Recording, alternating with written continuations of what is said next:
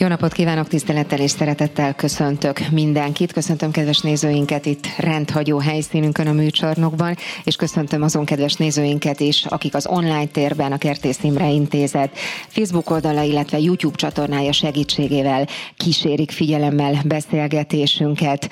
A Pilinszki 100 rendezvénysorozat keretén belül megvalósuló irodalmi estünk ötödik állomása következik, ami tulajdonképpen november 27-e lévén az egyik záró eseménye az emlékévnek.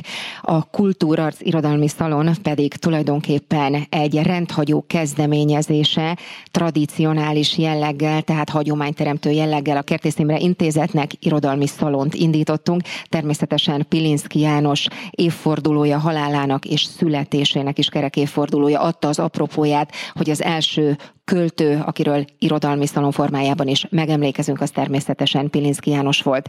Önök, akik figyelemmel kísérték akár itt élőben a helyszínen, akár az internet segítségével az emlékévet, tudják, hogy két apropó Pilinszki János születésének századik és halálának 40. évfordulója adja az apropóját, az aktualitását ennek a beszélgetés sorozatnak, amelynek során különböző előadóművészekkel, közéleti személyiségekkel, olyan emberekkel beszélgettünk, akiknek életműve különböző pontokon kapcsolódott és kapcsolódik Pilinszki János költészetéhez. Ma délután is két ilyen vendéget köszöntök nagy szeretettel itt a műcsarnokban. Ferenci György, Máté Péter Díjas előadó művészt, a Racka Jam és az első Pesti Rackák frontemberét szeretettel köszöntelek, és köszönöm, hogy elfogadtad a meghívásunkat. Köszönöm a meghívást. És legalább ekkora szeretettel és tisztelettel köszöntöm Pindrok Csaba, Jászai Mari Díjas színművész. Köszönöm én is a meghívást. Kezdjük talán azzal, hogy ha egyetlen szinonima szóval kellene jellemeznetek Pilinszki költészetét, személyiségét, egyáltalán azt a gondolatiságot, amit ő képviselt, akkor mi lenne ez a szó? Ezt nem beszéltük meg. Sár. Sár. Nekem, nekem a sár hogy ő abban, abban kotorázott. Azt mondta, hogy nem gyémántot keres, hanem, hanem a sárból próbálunk építkezni, ahogy a Jóisten megteremtette porból az emberséget, ő is abból próbálta a, a, a művészetét felépíteni. Tehát okay. a kosz. Gyuri? Nekem a plakát magány. Mert az életem az gyakorlatilag erről szól. Az éjszakában dolgozom, és hajnalba az üres városba indul az ember hazafelé, és az, az annyira szép. És ez a hosszú táv futó magányossága, ez az, ami az ő költözhetében nagyon benne van, és ezt megint tökre értem. Megvan még az a pillanat, amikor először találkoztatok Pilinszkivel, illetve mik voltak azok a kapcsolódási pontok, amikor a lelki rokonság úgy éreztétek, hogy megszületett, hiszen nem véletlen, hogy éppen ti vagy éppen ti ketten együtt ültök itt. Nem éreztem lelki rokonságot Pilinszkivel.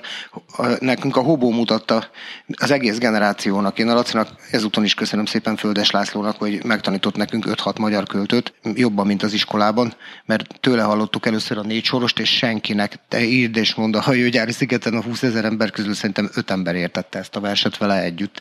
Fogalmunk se volt. Viszont azt éreztük, hogy nekünk ezt olvasni kell, mert különben nem fogjuk érteni azt a gondolkodást, ami a színpadon történik. És akkor elkezdtünk olvasni Pilinszkit, József József Attillát, Faludit, Víjont, és szépen így aztán Viszocki, és a többi. Tehát így a Laci nyomán szépen ki lehetett művelődni egy teljes generációnak, és ez egy nagyon jó lehetőség volt nekünk, mert egyébként biztos, hogy nem kezdtem volna Pilinszkit olvasni, mert azt se tudtam, hogy van.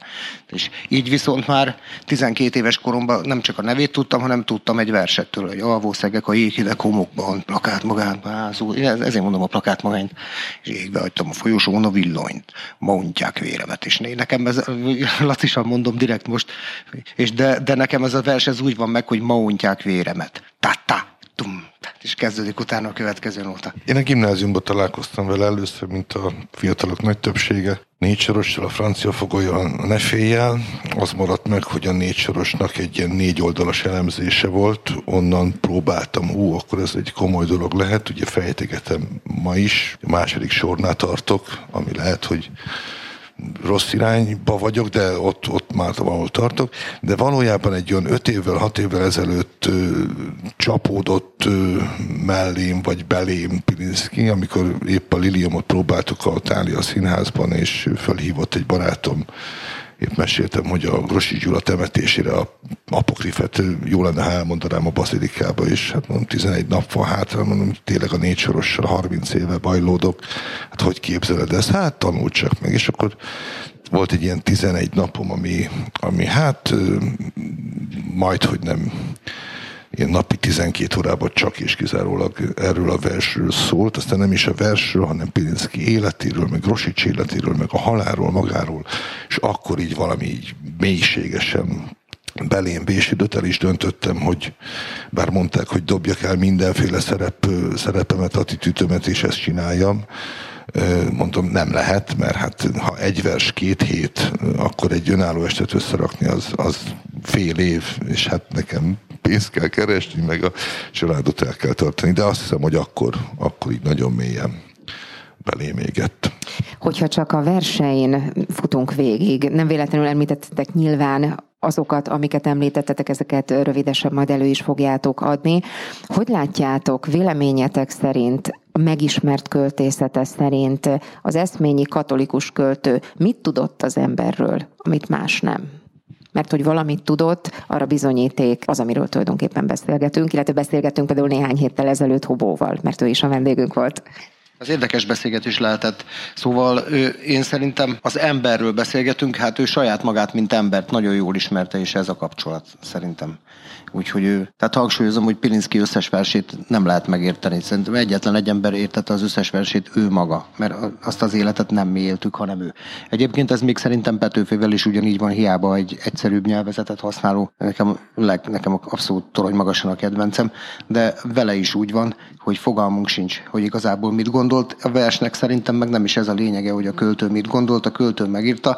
Én elolvasom egy másik élethelyzetbe, és hogy nekem mit mond. Nekem ezért nem mentek a verselemzések gyerek fiatal koromban, mert hogy mire gondolt a szerző, kit érdekel. Én, én olvas, hallgatom a zenét, tehát nem kell nekem mindent érteni, mert én Miles Davis se értem. Ezt megmondom őszintén, nem vagyok free jazz szakértő, Viszont hallom a muzsikálást, mert szakmailag meg el tudom dönteni, hogy mi, micsoda magas szintű dolog. Hát ez ugyanolyan szerintem.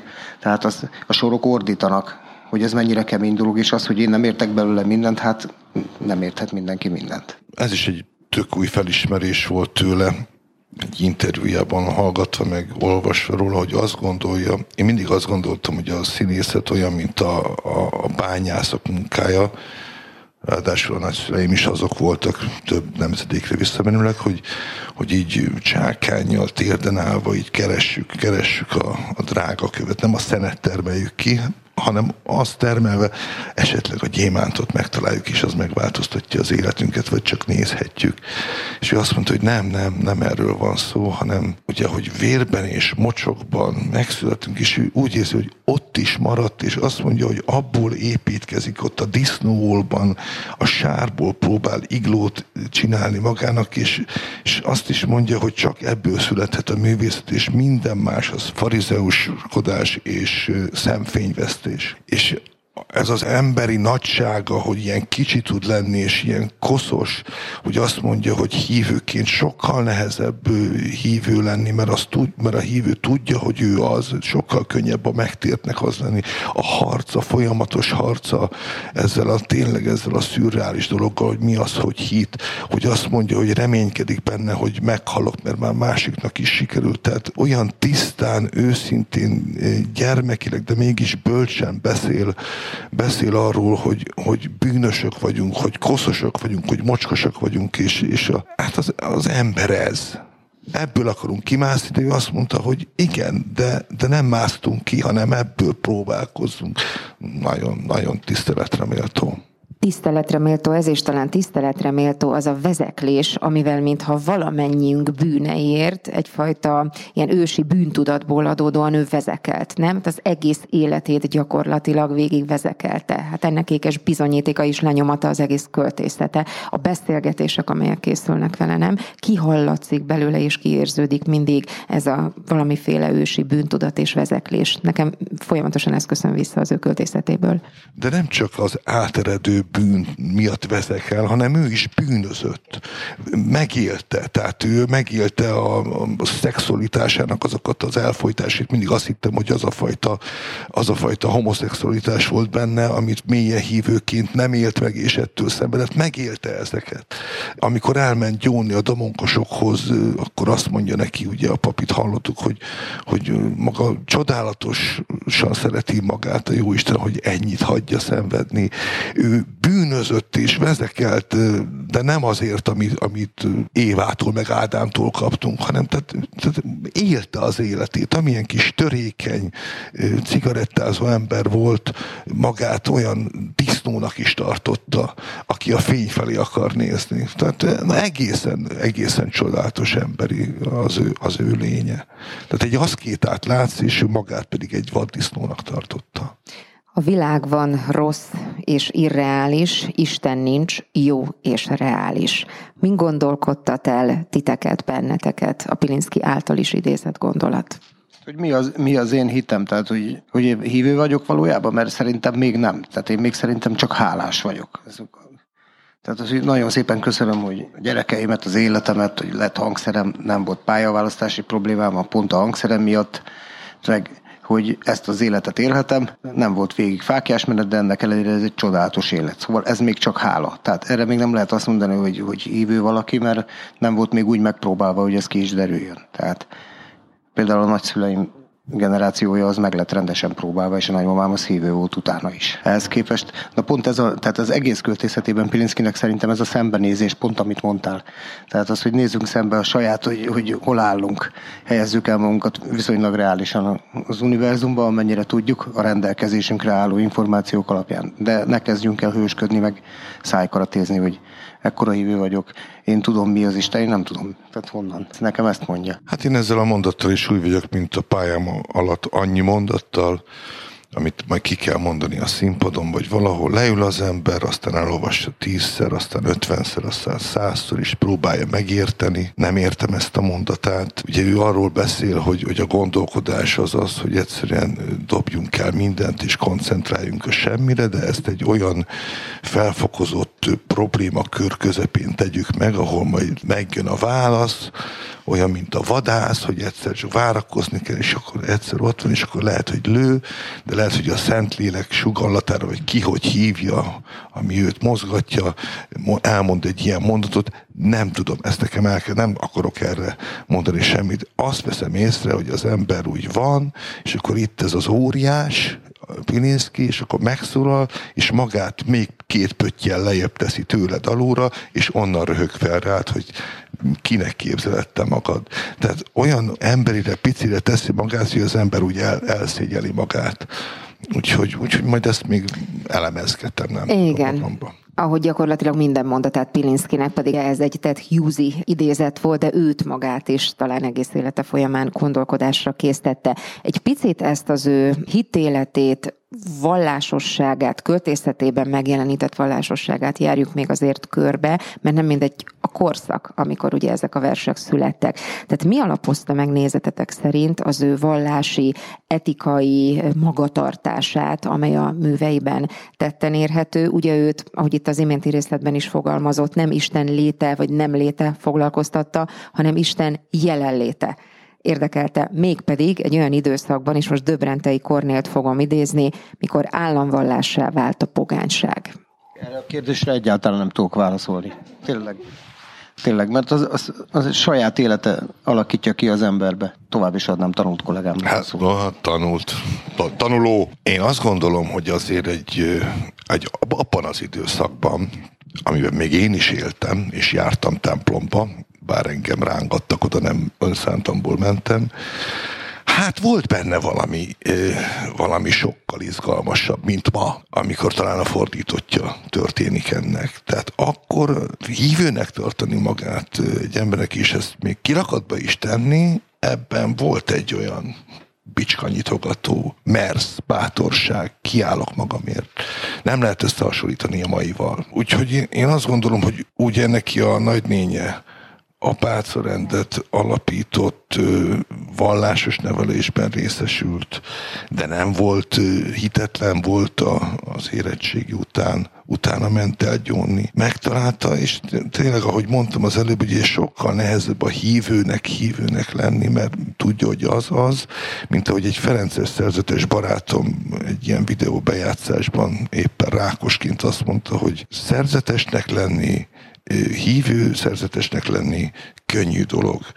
Istennek tetsző hívő szerzetesnek lenni nagyon nehéz. Úgyhogy ő ebben, ebben a folyamatos van a katolicizmusban van ez a, ez a folyamatos bűnös vagy bűnözöl túl a parancsokon, tehát ezek a folyamatos harcok is, ezekben gondolom vitázott mindig a jó Istennel. Azt mondja, hogy négy-öt tételét fogadta el, a Bibliát tartotta az egyetlen kutyának maga mellett, aki mindig hűséges volt hozzá, de hát harcolt, én azt gondolom. Tudom rólatok, megismerem nyilván a pályátokat, hogy a hitéletét egyik őtök sem teszi ki a kirakatba, de mégis tetten érhető gyakorlatilag, akár még ebben a beszélgetésben is, illetve mindenben, amit csináltok. Gyuri, ez nálad mennyire kapcsolódik össze a pállevelekkel? Ott egy új fejezet kezdődött. Egyszer néhány évvel ezelőtt, még az Echo TV-ben, amikor a kettesben vendégem voltál, akkor részletesen beszéltünk erről, és ezt most felidéztem, ezt a néhány gondolatot, amit, amit akkor mondtál. Ez mérföldkő volt? A válasz, a válasz az igen, mert azt a műsort, a Pálapostól leveleit, Sumonyi Zoltán versei, és Halmos Bélával és Grillus Dánielrel kezdtem el muzsikálni, nagyon-nagyon régen, és aztán vittem az egész bandát, mert jót tett nekünk, meg jót tesz most is. Tehát abban a Somonyi Zoltán féle átiratba sokkal közelebb került hozzám ez az egész dolog, mint előtte a Bibliából bármikor is. Én nem, nem tudtam a Bibliát olvasni, mert az a nyelvezet nekem nem akadt be. Én gyerekkorom óta olvasok, amióta tudok olvasni, folyamatosan olvasok, és mégse tudom olvasni. Ez van. Próbáltam, nem sikerült. Még egyszer próbáltam, akkor se sikerült. Viszont a Sumonyi Zoltán féle versekbe találtam egy pár olyan mondatot, és nem azért megkerestem, hogy na most már legyen már egy pár olyan mondat, mert nem erről van szó, hanem először is a életem legnehezebb zenei feladata volt azt a műsort muzsikálni. Annyira, hogy évekig ki se láttam a muzsikából, tehát nem jutottam el odáig, hogy a igazából a szövegeken gondolkodjak, hanem szerettem volna tisztességesen elmuzsikálni, mert két olyan emberrel játszottam, hogy bármit csináltam, nem volt elég. És, aztán egy idő után szépen azért csak felfejlődtem, meg aztán a bandával is, és akkor már volt lehetőség arra, hogy a szövegeket is közbe hallgassam. És akkor például találtam egy ilyen mondatot, hogy a keresztény szeretet csak türelmes lehet, mint a fiú istenség. És ez az egy mondat, itt, á, itt nem is akarom ezt magyarázni, hanem ez nekem egy ilyen meghatározó mondat volt, hogy elkezdtem ezen gondolkodni, azóta folyamatosan valami minden nap ez megjelenik az életembe. És nem akarok itt most ilyen mondatokat idézni még ebből a műsorból, de van egy 8-10 mondat a műsorban, ami így minden nap így elhangzik, és azt vettem észre magamon, hogy minden nap gondolkodok ezeken a dolgokon, a hiten, Istenen, meg minden, és mivel nagyon profán életet élünk így általában, azért ez egy komoly távolság. Mert ugye én elmuzsikálom a Pálapostól levelei műsort, és megszáll a Szentlélek, gondolkodok rajta, tényleg úgy érzem, hogy egy picit jobbat is vagyok, aztán tolok a cigányzenész barátaimmal két éjszakát, végig muzsikálunk, és akkor meg hol van ez, tudod? Tehát nem, nem lehet. Ez, nekem, ez, egyébként Pilinszkinek pontosan, többek között pontosan ezt köszönöm, hogy ahogy mondtad, hogy teszi magát mélyebbre, mint mi vagyunk, egy akkora ember, hogy ezzel olyan szinten szerénységre tanít, hogy én nem szeretnék kijelenteni semmilyen általános tézist, hogy mi hogy van a világban. Én mindig inkább azt mondom, hogy én úgy látom, hogy szerintem valahogy így lehet, de nem biztos, hogy így van, de én így gondolom. És nem vagyok, tehát én szeretek vitatkozni, meg beszélni, meg hogyha komoly a vita, akkor érvekkel alátámasztani a saját gondolati láncomat, nagyon szívesen bármikor, de ennek ellenére pontosan ez a lényeg ennek, és ennek Pál műsornak is az, hogy a keresztény szeretet csak türelmes lehet, mint a fiú istenségén, ezzel már megakadályoztam szerintem vagy száz balhét. Ezt komolyan mondom, ezzel a mondattal. Volt, hogy elmondtam úgy, hogy megállt tőle, a, így, már így voltak a kezek, és már megálltak tőle. És akkor az, mert azt hitték, hogy valami pap vagyok, de, nem, de, de hirtelen valaki ott elkezd, elkezd beszélni ezekről a dolgokról, és akkor így indokolatlan, mert itt nem azt szokták mondani ebbe a helyzetbe, és annyira jó, én nagyon szeretem ezt, úgyhogy csak kap az ember na, ettől a dologtól. Látod, nem pap voltál, meg pap vagy, hanem az ember, Csaba itt néhány perccel korábban utat közvetítő. Tehát ti vagytok a közvetítő, a közvetítés eszköze, szerintem ez a leg, legszuperebb dolog a világon. Nagyon-nagyon összecseng ezzel a gondolatisággal, amiről te most beszéltél, a te arszpoétikád. Azt olvastam, hogy Uram, tégy engem a békéd eszközévé. Na most egy picit megnézzük, hogy milyen világot élünk bármelyik szegmenséből így jelenleg, bár mindig azt mondják, hogy nyugalom van még ennél lejjebb is, nem biztos, hogy ki kéne próbálni, de komolyra fordítva a szót Csaba, és visszatérve ehhez a te arszpoétikádhoz, manapság nem ez a legnagyobb feladat és a legnehezebb vállalás, hogy ennyire végletekig megosztott és békétlen világban? Egyrészt ez nem az arszpoétikám, ezt, ezt kiemelte egy vallási műsor szerkesztősége. Akkor most itt helyre tesszük, de azonosulsz vele? De azonosulok vele abszolút. Én az egész, én kirakatba raktam a, a hitemet. Nagyon sokáig nem tettem, és meg is volt rá jó okom, nem félelem vagy haszonszerzés hajtott ebben, hanem hogy ez egy nagyon személyes ügy kell, hogy legyen ugyanolyan, mint a fai vagy a nemi vallá, a hovatartozás, úgy a vallási is. Mégis kitettem ebbe a csokorba, megmutattam, kiraktam ezt a szent képet. A, hír, Kirak... a hírnökség is már én Ennek ezt volt előtt, egy előtte már 15 éve folyamatosan tanúságtételeket tartok fiataloknak. A Vatikánban volt egy komolyabb munkám, de a hírnökség most nagyobb hírt kapott. Kiraktam, még sütött a nap, kiraktam ezt a, ezt a kis, hát nem oklevél lesz, hanem ezt a kis, hogy is mondjam, kis cédulát, ami az én hitem, itt a napra, és egy kicsit megpörzsölte, egy kicsit megsárgult tőle. Úgyhogy én ezt most tudatosan visszateszem ide a kis lelkembe. Nem az hajtott engem, hogy aki megvall engem az emberek előtt, azt majd én megvallom az úr előtt, nem ez a fajta tőzsde spekuláció hajtott, de fontosnak tartottam, de azt hiszem, hogy ez, ez ennek itt a helye bent. Úgyhogy az arszpolitikám valójában az, ami összefügg ezzel, amiről kint is beszéltünk, hogy szinte szégyellem magam amiatt, hogy ha jót teszek valakivel, azt nem csak azért teszem, mert jól esik, hanem azért, mert tudom, hogy arra jó lesz a viszonzás. Rosszat pedig azért nem teszek, vagy ha teszek, számolok azzal, hogy rossz lesz rá a viszonzás. Jó esetben én kapom vissza a rosszat is, meg a, hát főleg a rosszat, az jó esetben én kapom vissza, jó esetben a jót azt a szeretteim kapják vissza, de mindenképpen visszajut hozzám. Úgyhogy tulajdonképpen csak egy, egy nagyon ügyes sakkozás az élet, hogy akkor járunk a legjobban, hogyha azt az utat követjük, ami mondjuk például és akkor most mondok egy ilyet, a Krisztusi út. De mondom, én ezt, én ezt visszadugom, mert, mert nem akarom azt, hogy, hogy emiatt engem valakik megszeressenek, vagy lehülyézzenek. Én azt gondolom, halál komolyan, hogy a keresztény szeretet az majdnem ugyanaz, mint a szociális érzékenység. Ki milyen kultúrkörben nőtt fel, tisztelni a másikat, szeretni a másikat, teljesen mindegy, hogy hívő az ember, vagy nem.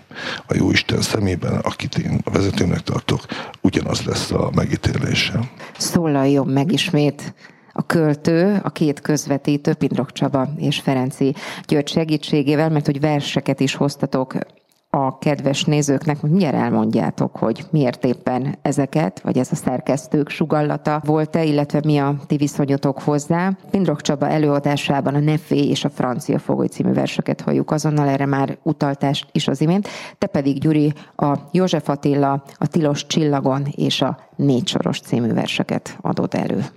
Pilinszki János, Tilos Csillagon. Én tiltott csillagon születtem. A partra űzve ballagok, az ég semmi habja elkap, játszik velem és visszadob. Nem is tudom, miért vezeklek. Itt minden sziszenő talány. Ne fusson el, ki lent a parton, e süppet parton rám talál. S ne félj te ne fuss előlem, inkább csitítsd a szenvedést, csukott szemmel szoríts magadhoz, szoríts merészen, mint a kést. Légy vakmerő, ítélj tiédnek, mint holtak lenn az éjszakát, vállat segítse gyenge vállam, magam már nem bírom tovább.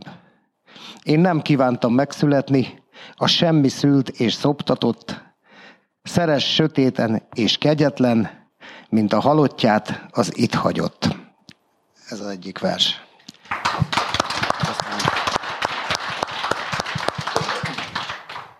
Menjek, menjünk tovább, vagy beszéljünk erről? Mert egyébként erről lehet megint csak 14 évszázadot beszél. Ahogy jól érezzük magunkat. Ha most szeretnél erről beszélni, Gyuri, ne fogd vissza magad. Lehet, hogy inkább nem is olvasnék föl több verset különben. Szóval egy kicsit, hogyha gondolják, akkor inkább itt álljunk meg. Álljunk meg és Igen. beszéljünk. Itt minden sziszenő talány. nekem, nekem ez ezt jelenti, hogy gondolhattam volna rá, de azért, mert nem figyelek oda a dolgokra rendesen, ezért nem gondoltam végig. És csak most olyan dolgokat emelek ki, amik így direktbe tanítanak. Szóval nem akarom megfejteni a verset. Pontosan erről beszélgettünk arról, hogy mire gondolt a szerző. Most idáig e, e, biztos, hogy nem. Légy vakmerő, ítélj tiednek. Ezt a mondatot is köszönöm, nem szeretném meg, meg, megmagyarázni. A, az ég semmi habja elkap, játszik velem és visszadob. Ennyit szerettem volna elmondani a versről. Nincs is értelme megmagyarázni, elég, ha olvassa az ember. Köszönöm szépen. Erre mondta ugye Pinészki, hogy, hogy a labirintus közepén az Isten felzabál, aztán kiköp, visszadob. És aztán utána szerényen áll az ember a másik bejáratnál, és így mondja, hogy nem, nem, nem akarjátok megnézni? Nagyon jó hely. A másik ugye a négy soros volt ilyen, de meg a József Attila, aminek megvan a párja is, az újra József Attila. A katonája a mindenségnek, bakája a nyomorúságnak, teszünk azzal is valamit, hogy a füvek zöldelő erejébe visszahelyezzük a halottat. Tehát... Művész úr. Ezt vettem először ki. Ez volt az első vers, ami, amit olvastam a gimibe. És nem is hallottam senki mástól, csak tőle, és nem tudom, egyszerűen nem tudok leszakadni, úgyhogy ha majd valami hasonlóságot vesznek észre, akkor azt ne utánzásnak vegyék, hanem egyszerűen a, a folytásnak, ami, amivel beszívott. Csak azt feledném, azt a franciát, kit hajnal fele a szállásunk előtt a hátsó udvar sűrűjében láttam. Lopódzani, hogy szinte földbe nőtt.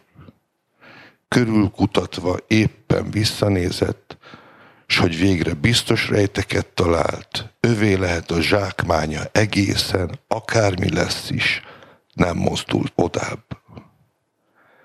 És már ette is, már falta is a répát, mit úgy lophatott rongyai alatt. Nyers marharépát evett, de a torkán még alig ért le, jött is a falat. És undorral és gyönyörrel a nyelvén az édes étel úgy találkozott, mint telhetetlen testi mámorukban a boldogok és boldogtalanok. Csak azt a testet, reszkető lapockát, a csupa bőr és csupa kezet, a tenyerét, mely úgy tapadt a szájra, és úgy adott, hogy maga is evett. Az egymás ellen keserülő szervek reménytelen és dühött szégyenét, amint a végső összetartozást is önnön maguktól kell, hogy elvegyék. Az állati a makogó örömről, a suta lábát, ahogy lemaradt, és semmisülten kuporgott a testnek vagy gyönyöre és gyötrelme alatt. A pillantását, azt feledném egyszer. Ha fuldokolva is, de falt tovább, és egyre még, és mindegy már akármit, csak enni bármit, ezt-azt önmagát. Minek folytassam? Őrök jöttek érte, a szomszéd fogolytáborból szökött. És én bolyongok, mint akkor is a kertben, az itthoni kert árnyai között. A jegyzetemben nézek és idézem. Csak azt feledném, azt a franciát. S a fülemből, a szememből, a számból a heves emlék forrón rám kiált.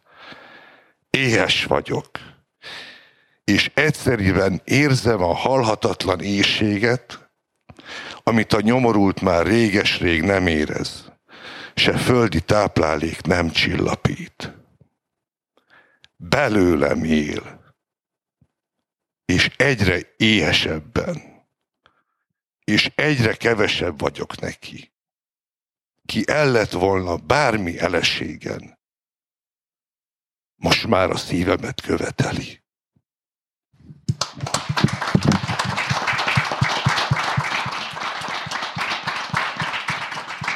Kedves nézőink, hogy a Pilinszki életművét boncolgatjuk, akkor van annak egy olyan fejezete, amely mellett sem mehetünk el szótlanul, anélkül, hogy beszélnénk róla. Ez pedig a színészet, a rendezés, a színház és a film. Ismét egy részletet mutatunk, mégpedig a Narcisz és Psziché című filmből, amiben, hogyha látták önök is a filmet, tudják, hogy Kazinci Ferencet alakította. Ennek a ténynek azért majd még szerepe lesz itt a beszélgetés folyamán. És itt tudni kell azt is, hogy nyilván az, hogy ő a színészet, a színház, a film felé fordult, befolyásolta a legendás barátsága Törőcsik Marival és Már Gyulával, illetve az egész velemi léte. Ugye, hát majd nem azt mondjuk, hogy szülőföldjük, de nem szülőföldjük, hiszen Már Gyula és Törőcsik Mari is velem beköltözött, de annyira megszerette, hogy úgy tudom, hogy, hogy egy, egy hétvégi házat vásárolt itt Pilinszki is, és hosszú-hosszú időszakokat töltött együtt a Törőcsik már házaspárral, és egy picit ebből az aspektusból is megvizsgálta megvizsgáljuk majd a beszélgetés folyamán Pilinszkit az ő létét. Azon gondolkodtam itt közben, illetve készülve erre a a beszélgetésre Kazinci Ferenc, az ő nyelvújító szerepe és küldetése, és Pilinszki János, illetve az ő költészete. Vajon miért lehetett Pilinszki számára fontos ez a szerep? Kazinci Ferenc megformálása. Több irányba is el lehet indulni az anyanyelv fontossága, ugye, hogyha csak azt nézzük, hogy mondjuk a hivatás mennyire kapcsol össze az anyanyelvvel, akkor a legmélyebben a költő és a színész kapcsolódik össze a saját anyanyelvével, és olyan mélységekbe lehet jutni, ami az átlagember számára szerintem felfoghatatlan, hogy mi mennyire fontos.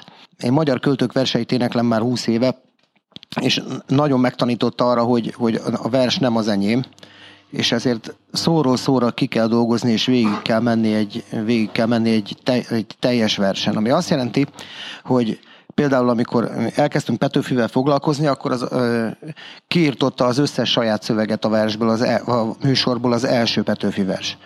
Tehát akkor annyira vállalhatatlan volt a különbség a saját szövegeim és a, költő versei között, hogy egyszerűen ez nem kérdés volt, ez nem ilyen kisebbségi komplexusos dolog volt, hanem éreztük, hogy í, ez nem megy, inkább csináljunk meg még 19 Petőfi verset, sokkal jobban jár mindenki.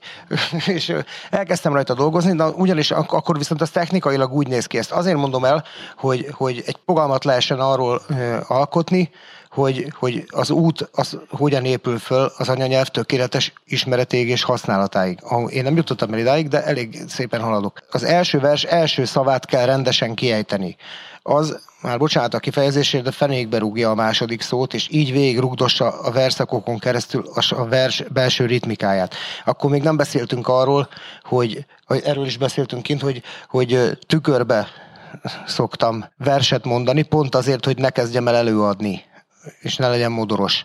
Mert a tükör az levágja az összes arcizom mozgást az előadásról, és akkor az ember a beszélt nyelvhez minél közelebb tudja vinni. De az, az első verszakon végigmegy az ember, lenézik-e szegény költőket, az elbízott kevé urak, kik a megyék s ország gyűlésén fényes szerepet játszanak. Pusztulj az útból jó fiú, ki kopottan ballagszott gyalog, most direkt így mondom csak, mert eltiportat ezen úr, ki hinton melletted elrobog. Na ezt ritmusra, és kitalálni, hogy mikor induljon egy szó, mikor vegyél levegőt, hogyan lesz érthető, ebből van kilenc verszak, közben föl van építve a dal, és utána ebből még 19, ez az első műsor. Ez, ez egy két éves munka. Tehát Petőfi ezen kilenc hónapot dolgoztunk, és csak azért adtuk le, mert különben még a mai napig nem lenne lemez. Nem azért, mert nem felelt meg, amit elsőre énekeltem, mert már az is nagy fejlődés volt, hanem kinyitotta a kapukat, és itt jön a lényege az egész hosszú litániának, hogy kinyitotta a kapukat, és rájöttem arra, hogy mennyire érdemes az embernek a saját anyanyelvével behatóan foglalkozni. Most akkor ehhez képest gondolj, hogy ilyen szintű költő, mint Pilinszki, milyen viszonyban volt az anyanyelvével. Szóval ez a válasz arra, hogy miért fontos neki Kazinci. Valahol egyébként is, bocsáss meg Csaba, hogy itt majd, hogy nem a, a, a szabadba vágtam, kijelenthetjük, tehát hogyha Pilinszki szövegeinek tűpontosságát, szikárságát veszük, hogy bizonyos értelemben ő maga is nyelvújítónak számít? Azt gondolom, hogy minden anyanyelvét ismerő ember, akármilyen szinten ismeri, úgy kell, hogy tekintsen a szavakra, szavaira, hogyha valami a gyerekéhez beszél, vagy ami fontosat akar mondani, hogy azok, mint, mint csupa négy levelű lóherék lennének, hogy azokat válassza ki nem ismerek más nyelveket. Én azt gondolom, hogy Pilinszki világsztár volt a korában, és biztos vagyok benne, hogy nem lehetett őt úgy fordítani, hogy az alapján lett volna az, ahogy a szavakkal bánt, amit mi se írtunk sokszor, hanem egyszerűen a lelkisége miatt. Viszont a mi szerencsénk, meg talán az övé is, hogy ezt a nyelvet kapta, ami annyi féleképpen ki tud fejezni dolgokat, és szerencsétlensége a nyelvünket nem ismerőknek, hogy nem lehet legfelülően fordítani, de ő számomra az az ember volt, akire H. János azt mondta, hogy nála nincsenek zsengék. Vannak kevésbé jó versei, de zsengék nincsenek.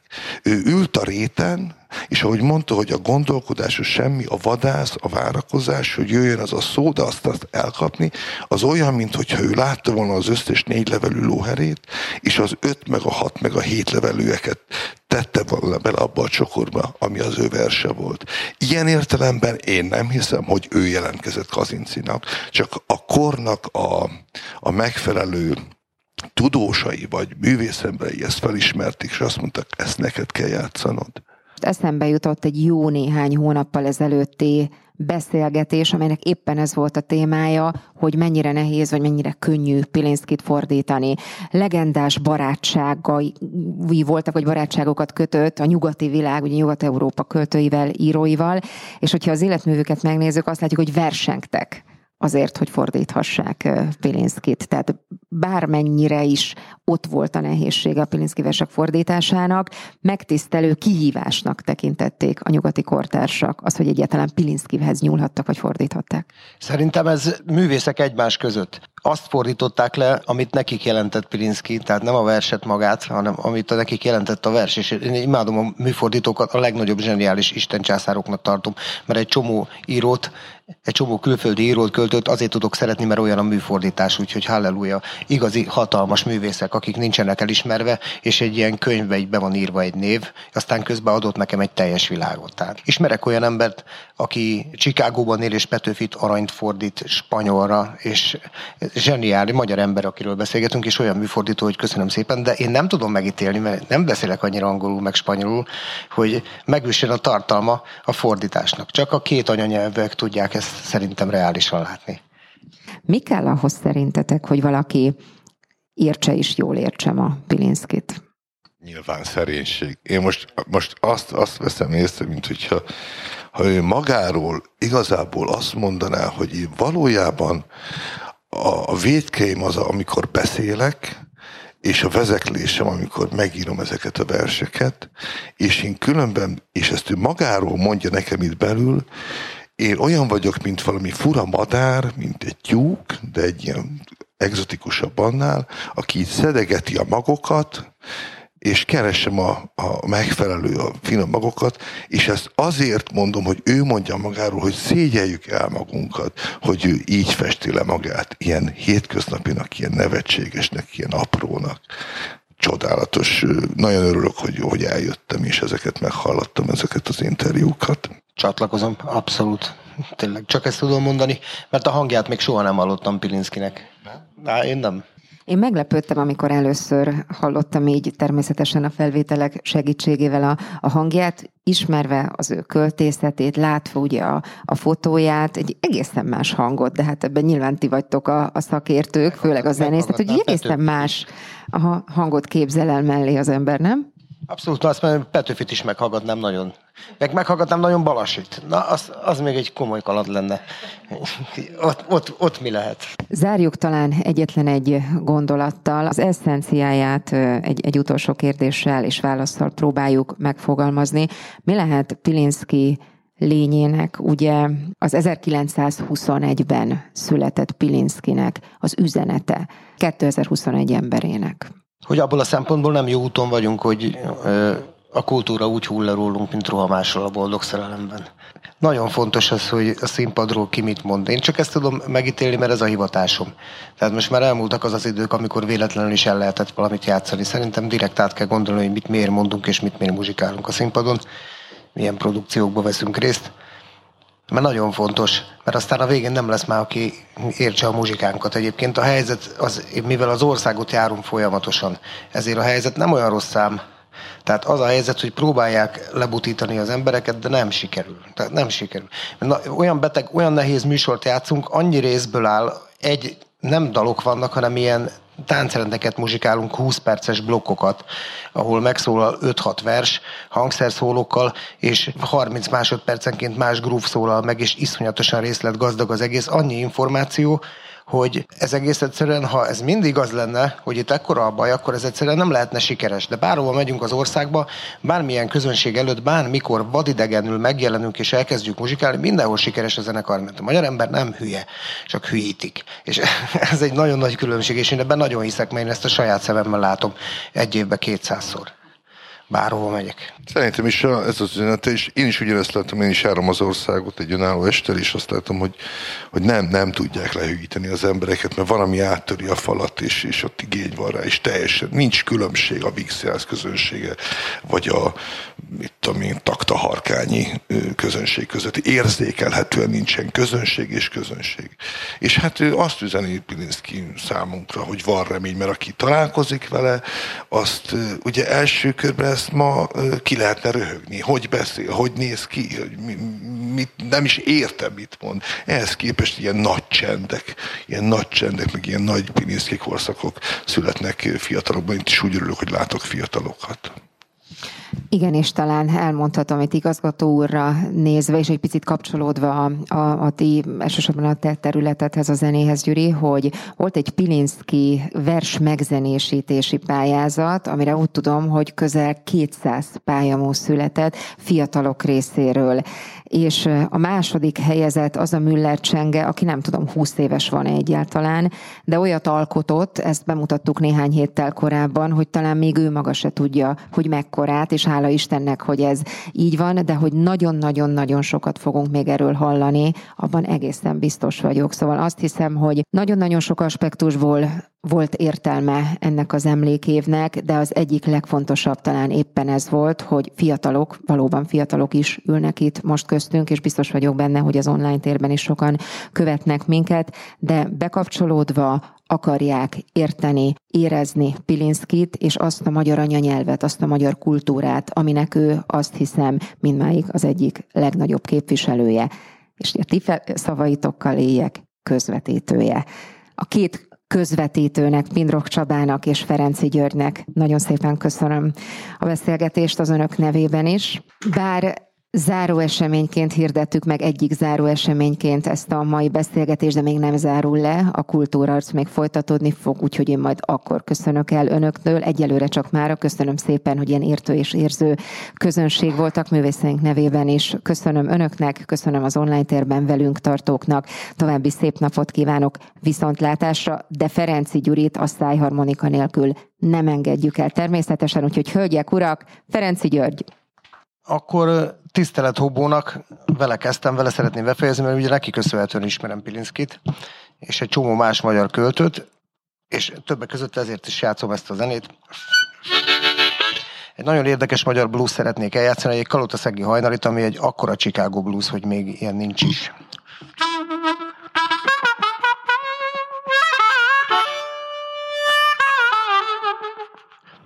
Thank you.